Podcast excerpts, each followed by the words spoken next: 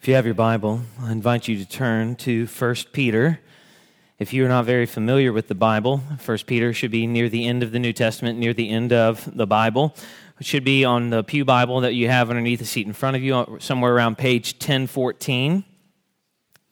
Our time together this morning will be greatly helped by you following along in a copy of God's Word, and I'm going to encourage you to keep that open the whole time. And in particular, I need you to also turn to one other place that you'll need later in the service. Go ahead and, if you have your program, stick it in Exodus 24, which is on the other end of the Bible. So you go to the beginning of the Bible, stick in your program, you go back to the other end of the Bible, and we're going to be in 1 Peter chapter 1. If you don't have a Bible that you can call your own, we'd love for you to take one of those home with you. Just feel free to, to take that. We'd love for you to have a Bible that you can read and understand as you learn more about Jesus Christ and Him crucified. If you have any questions about that, we'd love to speak with you after the service. I'm going to begin reading in just a moment. 1 Peter chapter 1, verse 1. Peter writes, under the inspiration of the Holy Spirit, and he speaks to us with the same authority as if Jesus Christ himself were here speaking to us today. Peter, an apostle of Jesus Christ, to those who are elect exiles of the dispersion in Pontus, Galatia, Cappadocia, Asia, and Bithynia, according to the foreknowledge of God the Father in the sanctification of the Spirit, for obedience to Jesus Christ and for sprinkling with his blood. May grace and peace be multiplied to you. Let's pray. Father, we do pray and ask for your help now as we turn our attention to your word, and that you would protect us from ever looking in, for in the creature what can only be found in the Creator hope. We pray, Father, that today, as we turn our attention to this book of the Bible, that you would increase our hope in the gospel of our Lord Jesus Christ, that you would strengthen us, that we might live in hope of the future day. Father, we pray that for those who are here overhearing this message of hope, that today you would do the good work of opening their ears to hear the truth of the gospel, opening their eyes to see the beauty of the gospel and causing them to be born again by the Spirit of Christ to place their faith in the hope of the gospel. And we ask all of this in the name of our God who has revealed himself to us as Father, Son, and Spirit. Amen. Hope is a good thing, maybe the best of things, and no good thing ever dies. Hope can be defined as a feeling of expectation or a desire for a certain outcome. And in the 1994 film Shawshank Redemption, hope is portrayed by Andy as, quote, a good thing, maybe the best of things, a thing that never dies. Whereas Red, Andy's fellow inmate, believes hope is a dangerous thing. Hope, he says, can drive a man insane. Two men from completely different backgrounds who came to completely different conclusions. One was an honest man who, while in prison, became a crook. The other is the only guilty man in Shawshank. In Andy's mind, hope creates belief, and belief creates motivation. And ultimately, motivation creates a call to action. Only after a month after he arrived at Shawshank, he formed his goal and worked toward it hopefully with only a small rock hammer. For Red, however, Hope was a fear that he believed might cause disappointment and kill him from the inside, especially after his petition to, for release was rejected. So he protected himself, he thought, by suppressing hope. Is this your approach to life? Suppressing hope? You can't be disappointed if you hope for nothing, right? Or perhaps you're one of the people here today who would say, Pastor, some of us are hopeful people while the rest of us are realists. If that's your perspective, let me ask you how's that working out for you? Do you feel that you are better able to cope with life? In this letter that begins with a paradox, we find hope as exiles to live in the world when we are not of the world, even though we look like and speak like and dress like everyone else. Far from being the kind of ambiguous term that people use as inspiration to build them up or others identify and define as the expectation which finally broke them down, Peter says this hope cannot be taken away from us because it resides in heaven. Four questions will help frame our introduction to 1 Peter and our study of the first two verses this morning. First, who wrote it? Look with me again at verse 1. Peter, an apostle of Jesus Christ. Who wrote the letter is clear enough. The letter itself claims to be written by Peter, and that claim should be accepted unless there is enough evidence to the contrary, and there isn't. But what do we know about this Peter? Well, we know that his name was given to him by Jesus. Mark chapter 3, verse 16. Jesus appointed the 12, Simon, to whom he gave the name Peter, rock. Names are so important a name that was given to him by Jesus, even though he did not always live in light of that name. In fact, eventually, over the course of his life, he showed that he was not rock solid in his faith at all. And it was only after Jesus restored him that he finally labored as somebody who was rock solid in the faith. Which we also know that he was, verse 1, an apostle which could simply mean that he is a messenger. But in the verses immediately preceding the one that we just read from in Mark's gospel, we learn this Mark chapter 3, verse 14. Jesus appointed 12, whom he also named apostles, so that they might be with him and he might send them out to preach and have authority to cast out demons. You can only be an apostle if you have seen Jesus face to face and have been commissioned by Jesus personally, which is why there are so few apostles mentioned in Scripture, and there are no such thing as modern day apostles. To be one of Jesus' apostles was to have special access so that they might be with him, and to have a particular task, preaching, and a unique authority over demons.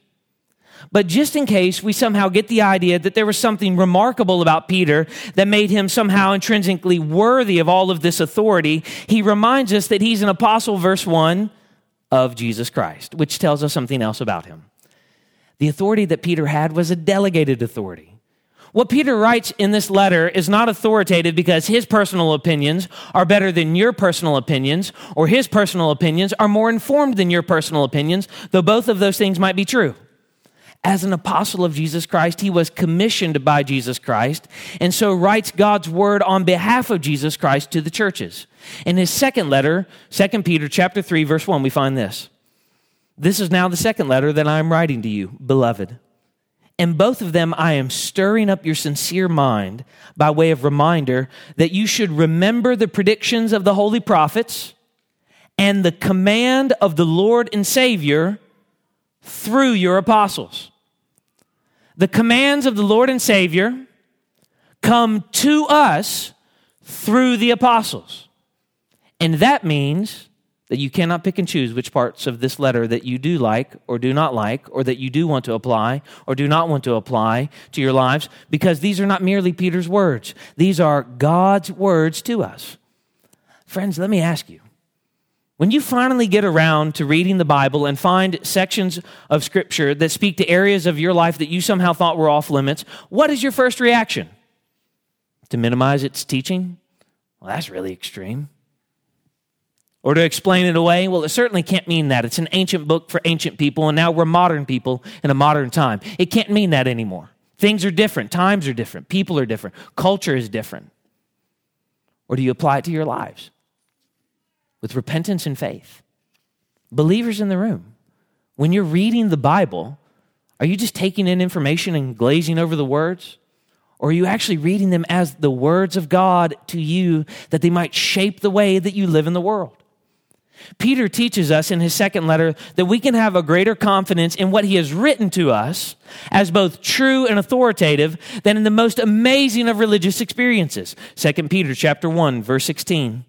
For we did not follow cleverly devised myths when we made known to you the power and the coming of our Lord Jesus Christ, but we were eyewitnesses of his majesty. For when he received honor and glory from God the Father, and the voice was borne to him by the majestic glory, This is my beloved Son, with whom I am well pleased, we ourselves heard this very voice borne from heaven, for we were with him on the holy mountain and we have the prophetic word more fully confirmed to which you will do well to pay attention, as to a lamp shining in a dark place until the day dawns and the morning star rises in your hearts. Knowing this, first of all, that no prophecy of Scripture comes from someone's own interpretation. For no prophecy was ever produced by the will of man, but men spoke from God as they were carried along by the Holy Spirit. Let me ask you have you ever trusted in religious experience more than the Word of God? I cannot tell you how many times I hear people quoting religious experience rather than quoting the Bible? Do you have greater confidence in current or past religious experiences than you do in the Word of God? If you did not feel it, if you did not experience it, if you were there, not there for it, it was not real. Why do you think this? Peter opens his letter by telling us that Jesus Christ designated him as an authoritative messenger as an authoritative interpreter of the gospel. And that means that this letter does not simply represent good advice, but a binding apostolic word for the church, the church of the first century and the church of the 21st century. An apostolic word written down by verse 1, Peter, an apostle of Jesus Christ, in Rome in the early 60s, probably around 62 or 63 AD, before the beginning of persecution from Nero. Who wrote it? Peter wrote it. Second, who was it written to? Verse 1 To those who are elect exiles of the dispersion in Pontus, Galatia, Cappadocia, Asia, and Bithynia. Peter's letter is written for Christians dispersed all throughout Asia Minor and regions now known to us as modern day Turkey. To those in Pontus, Galatia, Cappadocia, Asia, and Bithynia, an area of about 300,000 miles in total. But what is the reason for the order in which Peter tells us about these regions? Efficiency. Beginning in Pontus, the carrier of Peter's letter would have traveled in a circle, going to the churches designated in each of these areas successively from Pontus to Galatia, from Galatia to Cappadocia, from Cappadocia to Asia, and from Asia finally to Bithynia, probably to get on a boat to go somewhere else. But do we know anything else about the Christians in these areas? We do. Verse 1 To those who are elect exiles of the dispersion.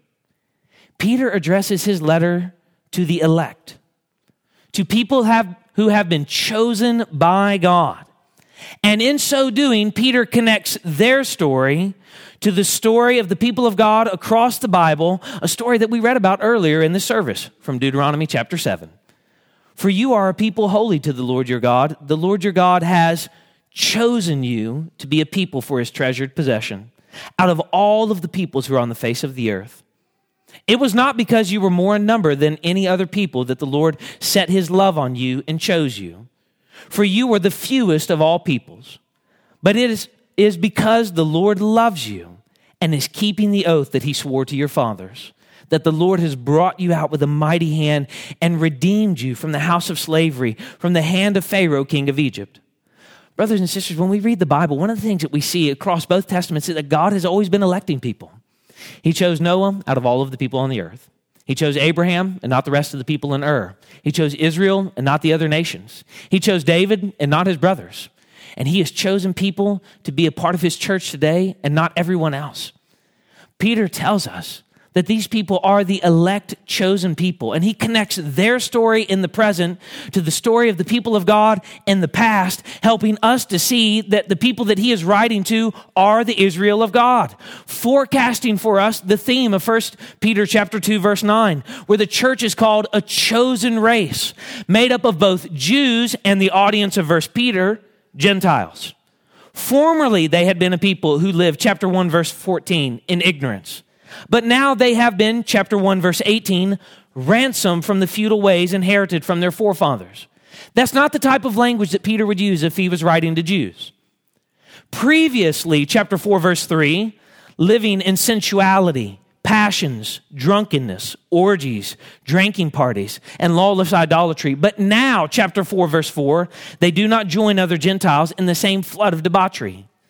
Teaching us, brothers and sisters, if nothing has changed about our lives after we have professed faith in Christ, then perhaps nothing has changed about our lives at all.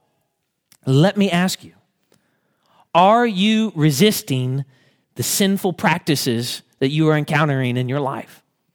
And what does that look like in 1 Peter? One of the ways, one of the dominant ways that looks like in 1 Peter is submission. Citizens are to submit to the government. Slaves are to submit to their masters. Wives are to submit to their husbands, and husbands are to love their wives and respect them. Because in so doing, they model submission to the Lord. Submission and suffering well. And what does that look like in 1 Peter? Not paying back evil for evil, not retaliating when wrong has been done to us, but blessing other people so that they might inherit the kingdom of God. Let me ask you are you retaliating against other people? And are you modeling submission in your life? Everybody, including the pastor, has to submit to appropriate authorities in their life. Nobody is free from submission. The Bible tells us that the way that we show that we are a part of the people of God is by submission and authority. These new life practices are not the means of their salvation, but they flow out of the mercy that God has shown them in Christ. And we see that in the very structure of Peter's letter. If you just look there in your Bible, you see these opening verses in verses 1 through 2. And then if you look in chapter 1, verse 3, he says, Blessed be the God and Father of our Lord Jesus Christ, according to the great mercy he, his great mercy, he has caused us to be born again to a living hope through the resurrection of Jesus Christ from the dead. If you're the type of person who likes to write in your Bible, beside chapter 1, verse 3, I want you to write chapter 2, verse 10, and then I want you to look over at chapter 2, verse 10. And notice how he marks off the section. He begins with mercy, and then he ends the section with mercy. Once you were not a people, but now you are God's people. Once you had not received mercy, but now you have received mercy. He begins with mercy in this section. He ends with mercy in this section. And as he reminds us of the great mercy that we have been recipients of, then he begins to give us positive commands in the letter, which is why in chapter 2, verse 11, he changes and he doesn't say, Blessed be God. He addresses them directly and he says in verse 11 of chapter 2, Beloved, I urge you as sojourners and exiles the new people of God, and then he ends this exhortation with doxology. If you like to write in your Bible beside chapter 2, verse 11, I want you to write chapter 4, verse 11, and then look over there. Notice how he ends in praise. He says, To him belongs glory and dominion forever and ever. Amen. Before addressing us again, chapter 4, verse 12, as beloved, and then if you'd like to write in your Bible, beside chapter 4, verse 12, write chapter 5, verse 11. And then once again, ending in doxology. Chapter 5, verse 11. To him be the dominion forever and ever. Amen. Before closing his letter. Now, why does he begin with this call to mercy and then address us as beloved and then end with doxology twice? Because he's showing us that our response to this teaching is an act of worship. When we respond in repentance, when we respond in faith, when we respond to it rightly, and when we do not respond to it. And be assured, everybody in this room is always responding to the message. When we respond in faith, we are responding in worship. And when we respond with hardness, we are resisting God. He exhorts them to be like this because the elect people to whom Peter is writing to are also, verse 1, exiles, sojourners, and strangers. A theme that we see throughout First Peter God's people are sojourners and strangers, exiles on earth. Chapter 1, verse 17. If you call on him as Father who judges impartially according to each one's deeds, conduct yourselves with fear throughout the time of your exile. 1 Peter chapter 2 verse 11. Beloved, I urge you, as sojourners and exiles, to abstain from the passions of the flesh, which wage war against your soul. Chapter 5, verse 13. She who is at Babylon, a reference to Rome, who is likewise chosen, sends you greetings, and so does Mark, my son. Which is actually why we think that Mark is the one who's listening to Peter when he's writing his gospel. Peter addresses his letter to exiles, to the wandering people of God. And once again, what does he do at the very beginning of his letter? He connects their present day story with the story of the people of God in the past, reminding us of those who have gone before us, the people who are chosen yet wandering. Genesis chapter 15, verse 13. Then the Lord said to Abram, Know for certain that your offspring will be sojourners in a land that is not theirs, and will be servants there and they will be afflicted for 400 years. Just like Abraham, these people are exiles while on earth. And just like Israel, they are the wandering people of God. First Chronicles chapter 16 verse 14. He is the Lord our God. His judgments are in all the earth.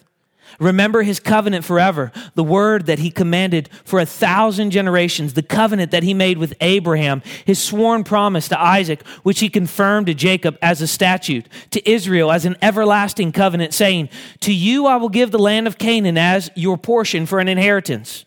When you were few in number and of little account and sojourners in it, wandering from nation to nation, from one kingdom to another people, he allowed no one to oppress them. He rebuked kings on their account, saying, Touch not my anointed ones, do my prophets no harm. Believers are exiles, not because they're displaced from their homeland. Many people in the Greco Roman world would have been displaced from the land of their birth. Believers are exiles because they suffer for their faith in a world where their faith is off putting and strange. And God's election is the reason for their exile. They are sojourners because they have been elected by God, because they are citizens of heaven, not of earth. So, why do we cling to earth so tightly? Some of you in this room have been pining after earthly things more than heavenly things.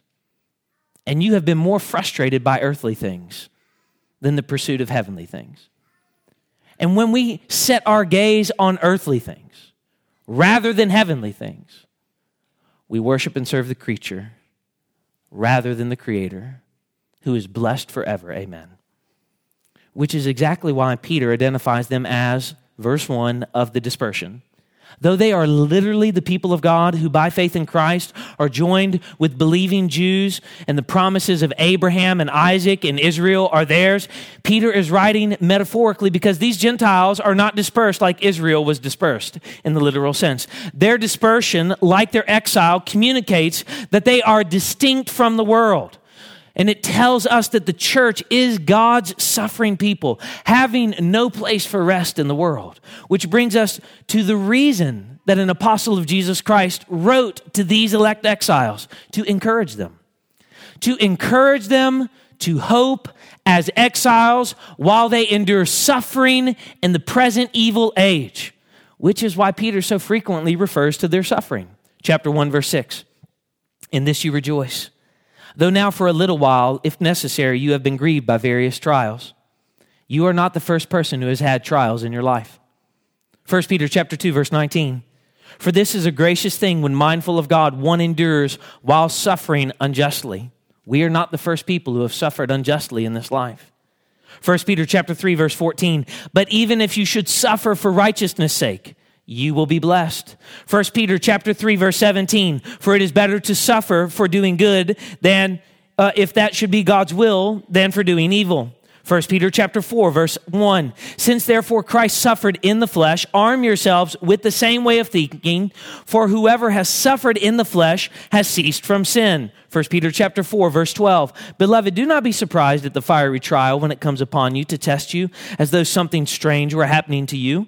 1 Peter chapter 5 verse 10 And after you have suffered a little while throughout the letter the theme that we see is that these believers though they are the elect people of God, chosen and precious, set apart for his promises, his special people whom he has set his electing gaze on, they suffer in this life.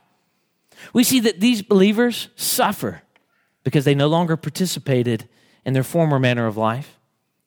And the very people around them, who they used to call friends, and the very people around them who are their family, and the very people around them who they work with find that strange and weird and disruptive, so they slander them and they misrepresent them.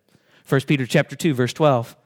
Keep your conduct among the Gentiles honorable, so that when they speak against you as evildoers, they may see your good deeds and glorify God on the day of visitation. Which helps us see that their situation is not unlike our situation. This is not mass persecution where everybody is walking down the street and if they identify as a believer, someone puts them to death on the side of the road. This is people who are now being alienated because they look weird in this life for trusting Christ. These are people who are maligned because their belief in Christ means that they do not participate in their former manner of life. 1 Peter chapter 2 verse 23. When he was reviled, he did not revile in return, which tells us when you're reviled, you're not to revile in return. When he suffered, he did not threaten, which tells us when we suffer, what should we not do? Threaten other people. But he continued entrusting himself to him who judges justly. Do you know what it's like to be slandered by people around you? To be misrepresented by the people who are in your household or you go to school with or your colleagues or the people that you meet? Do you know what it's like to be verbally oppressed by other people? where their words are like rocks that just dash upon your life.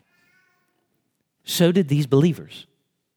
And Peter tells us, so did Jesus Christ, which is why he can empathize with your brokenness so effectively. Peter reminds these people that they are elect exiles, and in so doing, reminds them that they have status not because they're noble or worthy, not because everything in life is cheery or positive or working out for their advantage, but because God has bestowed his electing grace on them. And that should give them hope as exiles to persevere according to God's purposes in the world, in a world that hates them for their faith in Christ. Who wrote it? Peter did. Who was it written to? Elect exiles. Third, how did they get to be that way? Verse 2 according to the foreknowledge of God the Father, in the sanctification of the Spirit, for obedience to Jesus Christ, and for sprinkling with his blood. In verse 2, Peter tells us more about the elect exiles that he is writing to. Specifically, Peter begins to tell us how is it that they actually came to be elect exiles. He tells us how they came to be elect exiles with three prepositional phrases that modify the adjective elect, having the effect of reproducing elect before each prepositional phrase. So you could read it like this Elect according to the foreknowledge of God the Father, elect in the sanctification of the Spirit, elect for obedience and the sprinkling of the blood of Jesus Christ. In his very first sermon in the book of Acts, Peter pairs foreknowledge with predestination. Acts chapter 2, verse 22. Men of Israel, hear these words Jesus of Nazareth, a man attested to you by God with mighty works and wonders and signs that God did through him in your midst. As you yourselves know, this Jesus, delivered up according to the definite plan and foreknowledge of God, you crucified and killed by the hands of lawless men. Acts chapter 2 helps us see that Peter is telling us that God the Father did not simply just foresee who the elect would be, He ordained who the elect would be. And just as it was foreknown or ordained by God the Father for Jesus to come, 1 Peter chapter 1 verse 20, before the foundation of the world, so also the election of these exiles to eternal life was foreknown or ordained by God the Father. And that, my friends, is a comforting thought when you are suffering for your faith and being maligned by other people around you. Why? Because the very same thing that you do, they would have done. What is the advantage to being one of God's elect people if this is how we're living in this world? What does it mean to be special to God if the people whom I love hate me? If I believe in God, why is there so much pain? And why am I suffering hardship after hardship? I've trusted Jesus Christ. I've believed in Jesus Christ. I've asked God to forgive me of my sins. I've tried to live a better life. I'm trying to be a good person. So, why is there pain? And why is there suffering? And why did I lose my job? And why does my spouse hate me? And why are my children rebelling? And why is it hard? And why don't I sleep well? And why don't I have enough? And why do I have sickness? And why this chronic illness? What advantage is there to being one of these elect people? Peter takes a step back and he reminds them that the fact that God has set his electing gaze on them from before the foundation of the world is to be a comfort to them in the midst of the pain. Because at the very moment when they are prone to think, God has forgotten you, God has forsaken you, God does not notice you, God no longer cares about you, God is overlooking your life, God is passing you by and giving good things to other people. In that very moment, what you need to know is that His election is a surety for you that He is always for you and He is never against you. That God is always on your side, that He actually sees you when no one else sees you. Or perhaps for some of us, no one sees us as we really are. You see, some of us, we present a really good front on social media. And we don't do that bad here on Sunday mornings. But very few people see who we really are. But God knows who you are. And He knows everything about you. If you're hiding sin in this room, God knows it. And it will be judged. And if you're a believer in this room and you feel like, I just can't share with anybody, beloved, be encouraged. God sees. God is just. God will bring all hidden things into light. And He will bring a right account. And He will make all of those tears that were so unbearable comforted on the last day. Peter wants these people to see that this election is a precious thing. Beloved, God has set His gaze on you and has bestowed on you His covenant favor and has brought you into the story. There is hope as exiles for those who consider God's sovereignty and his initiative in salvation because, as Peter explains, these believers are positionally God's holy, set apart people. Verse 2 in the sanctification of the Spirit. Not only does God foreknow whom the elect will be, but the Spirit is the source of their positional sanctification before the Lord. See, we read that word sanctification, and for those of us who are Christians and we know the lingo, we think, oh, God is progressively sanctifying them. But that's not what is taking place here. Sanctification, for those of you who are not familiar, is a theological way of saying being made holy. And once we become a believer, we become more holy as the eternal day of God is drawing near. He progressively makes us more holy. But that's not the only kind of sanctification in the Bible. This is a positional sanctification. You who were alienated and hostile in mind and doing evil deeds have now been made holy and blameless and above reproach in Christ, which is why the Bible addresses us as believers as saints, even though the believers in this room, if they're honest, don't always live very saintly lives. In fact, our lives often are riddled with sin and we're trying to put it to death and we're fighting those things and we think, Am I a believer? So, what does the Bible do? It reminds you of who you are before the living God. And Peter, he tells them, God the Father, He knows. He is the cause of your election. But the Spirit is the source of your positional sanctification. So Peter tells us, as the gospel is proclaimed, the Spirit sanctifies some by bringing them to faith. 1 Peter chapter 1 verse 12.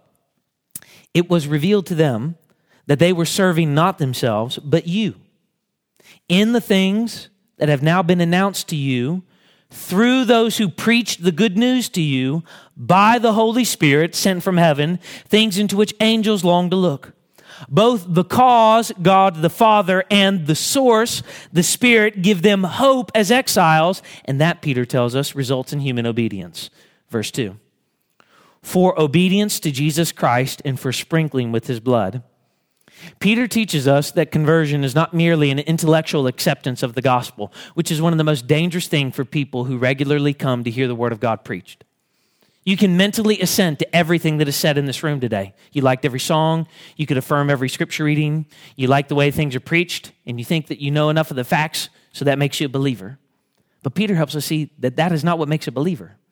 You can know all of the right things and sing all of the right songs and be a member of the right church and still go to hell. Brothers and sisters, our assurance is not in any of the right things that we do. It is not any of the holiness that we have presented before other people. Those things are the fruit of what God has done in our life. And so Peter wants these people to see that there is something that takes place as a result of their conversion. Conversion involves obedience and submission to the gospel, something we regularly say here at this church. If God cannot command you to do what you do not want to do, then either he is not God or he is not your God. If God cannot command you to forgive when you are harboring unforgiveness, then either he is not God or he is not your God. If God cannot command you to put sin to death in your life and radically sever it from your life, then either he is not God or he is not your God. If God cannot command you to share the gospel with other people when you are fearful because you are afraid of people, then either He is not God or He is not your God. If God cannot inconvenience your life by the giving up of your possessions and the opening of your homes and the service of other people, then either He is not God or He is not your God. The Bible tells us that it is possible for someone to mentally assent to all of the right things and never know the saving truths of the gospel. But it is this first act of obedience, response to God's electing grace by repentance from sin and faith in Jesus Christ, that shows that we are his people. Have you ever repented of your sins and placed your faith in Jesus Christ? The Bible asks you that question time and again as you read it. And the good news of the gospel, forgiveness from sin and reconciliation with God and with one another, is a call to repent from sin and believe in the good news of the gospel. That is, to turn away from sin in your life, to radically separate yourself from it, and to trust in the finished work of Christ. To trust that what Jesus did while he lived this uh, life and died vicariously in your place and rose again from the dead was for your justification and your salvation. Believers, that is the good news of the gospel. And unbelievers, if you have never trusted in the finished work of Christ, we're here to tell you today that the Bible commands that you turn away from your sins and trust in Jesus Christ, that you hope in this Jesus, whom the Bible regularly puts forward as the fulfillment of everything spoken of in the Old Testament and the very promise of everything written about in the New Testament. This Jesus came into the world to die in your place, and he calls you to himself now. Repent, believe, trust in Christ.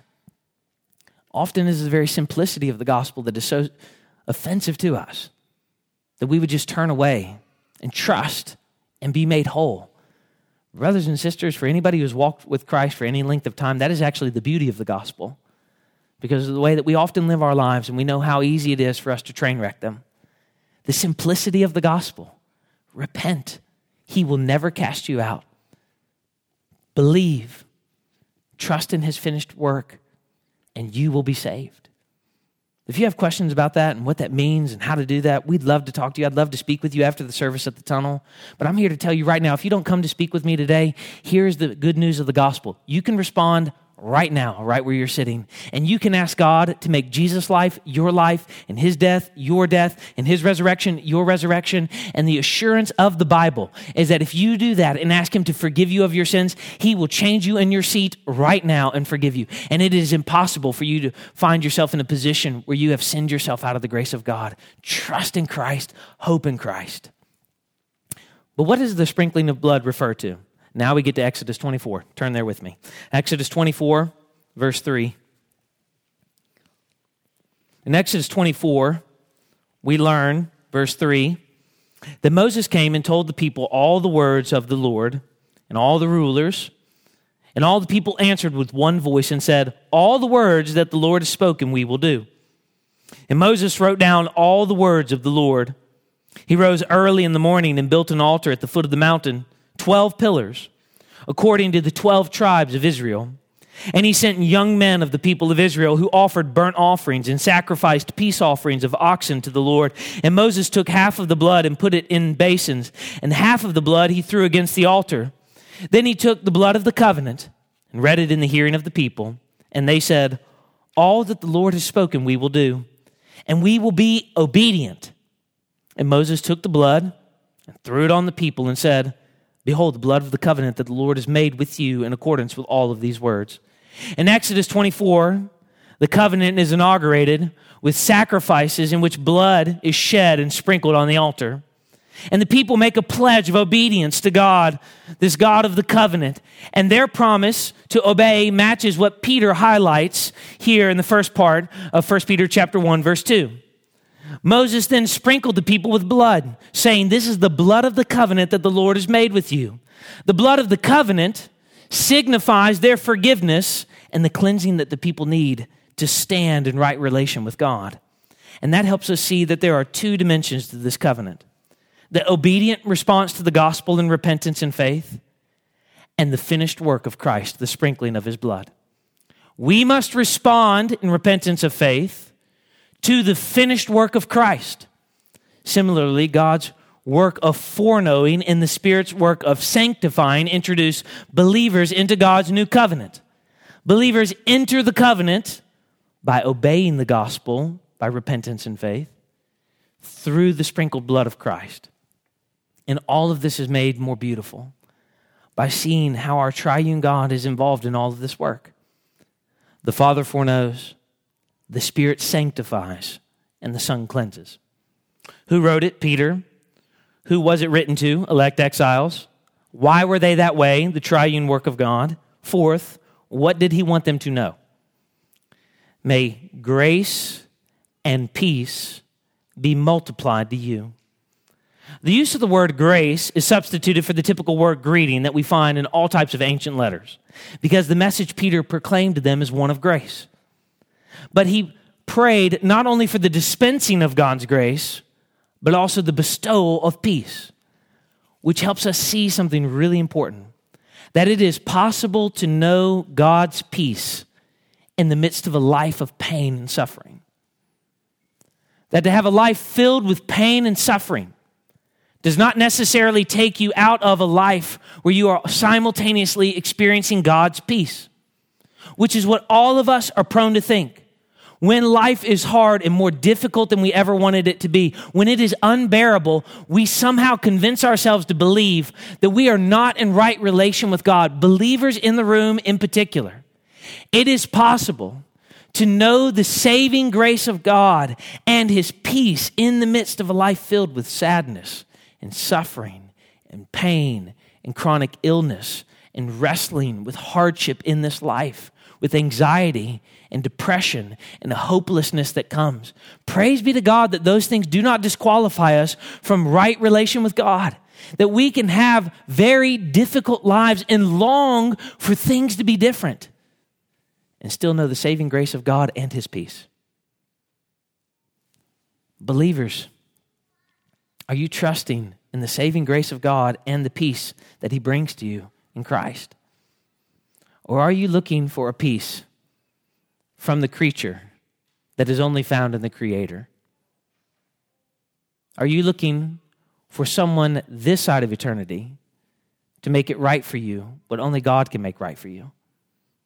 Peter wants us to know that we're not simply to just eke by with this either. We might think, okay, well, I, I have enough, and I'm just kind of enduring in this life. Notice what he says May grace and peace be multiplied to you which reminds us of what Jesus tells us I came that they might have life and have life abundantly. We are not recipients of a meager blessing. In Christ, we are recipients of a great blessing. Grace is multiplied to you, peace is multiplied to you, hope is extended to you, life is given to you, forgiveness is given to you, reconciliation with God, reconciliation with one another, admission into God's church, power to live a life where we are putting sin to death, hope of a new heavens and a new earth. God's peace is the result of God's grace, and it signifies this holistic sense of well being that God wants us to have. Not to just be children who are eating at the base of the table, but the children who come to the table and feast richly of all of his blessings that are ours in Christ, and they belong to us when we are in right relation with God. Brothers and sisters, it is a rich feast that we participate in. So, why do we leave this place so dejected and discouraged? Didn't get it my way. Life is hard. Some of you have suffered greatly. And I wish that God would answer all of the prayers that some of you have. But you can know the rich peace and grace of God. Things are difficult, and they are not the way that you want them to be. But that was true for people in the first century as well. The things were difficult, and they were not always the way that they were supposed to be. But they were able to know the rich grace of God. Brothers and sisters, the call of the gospel for the believers in this room is to come afresh and experience the rich grace and peace of God.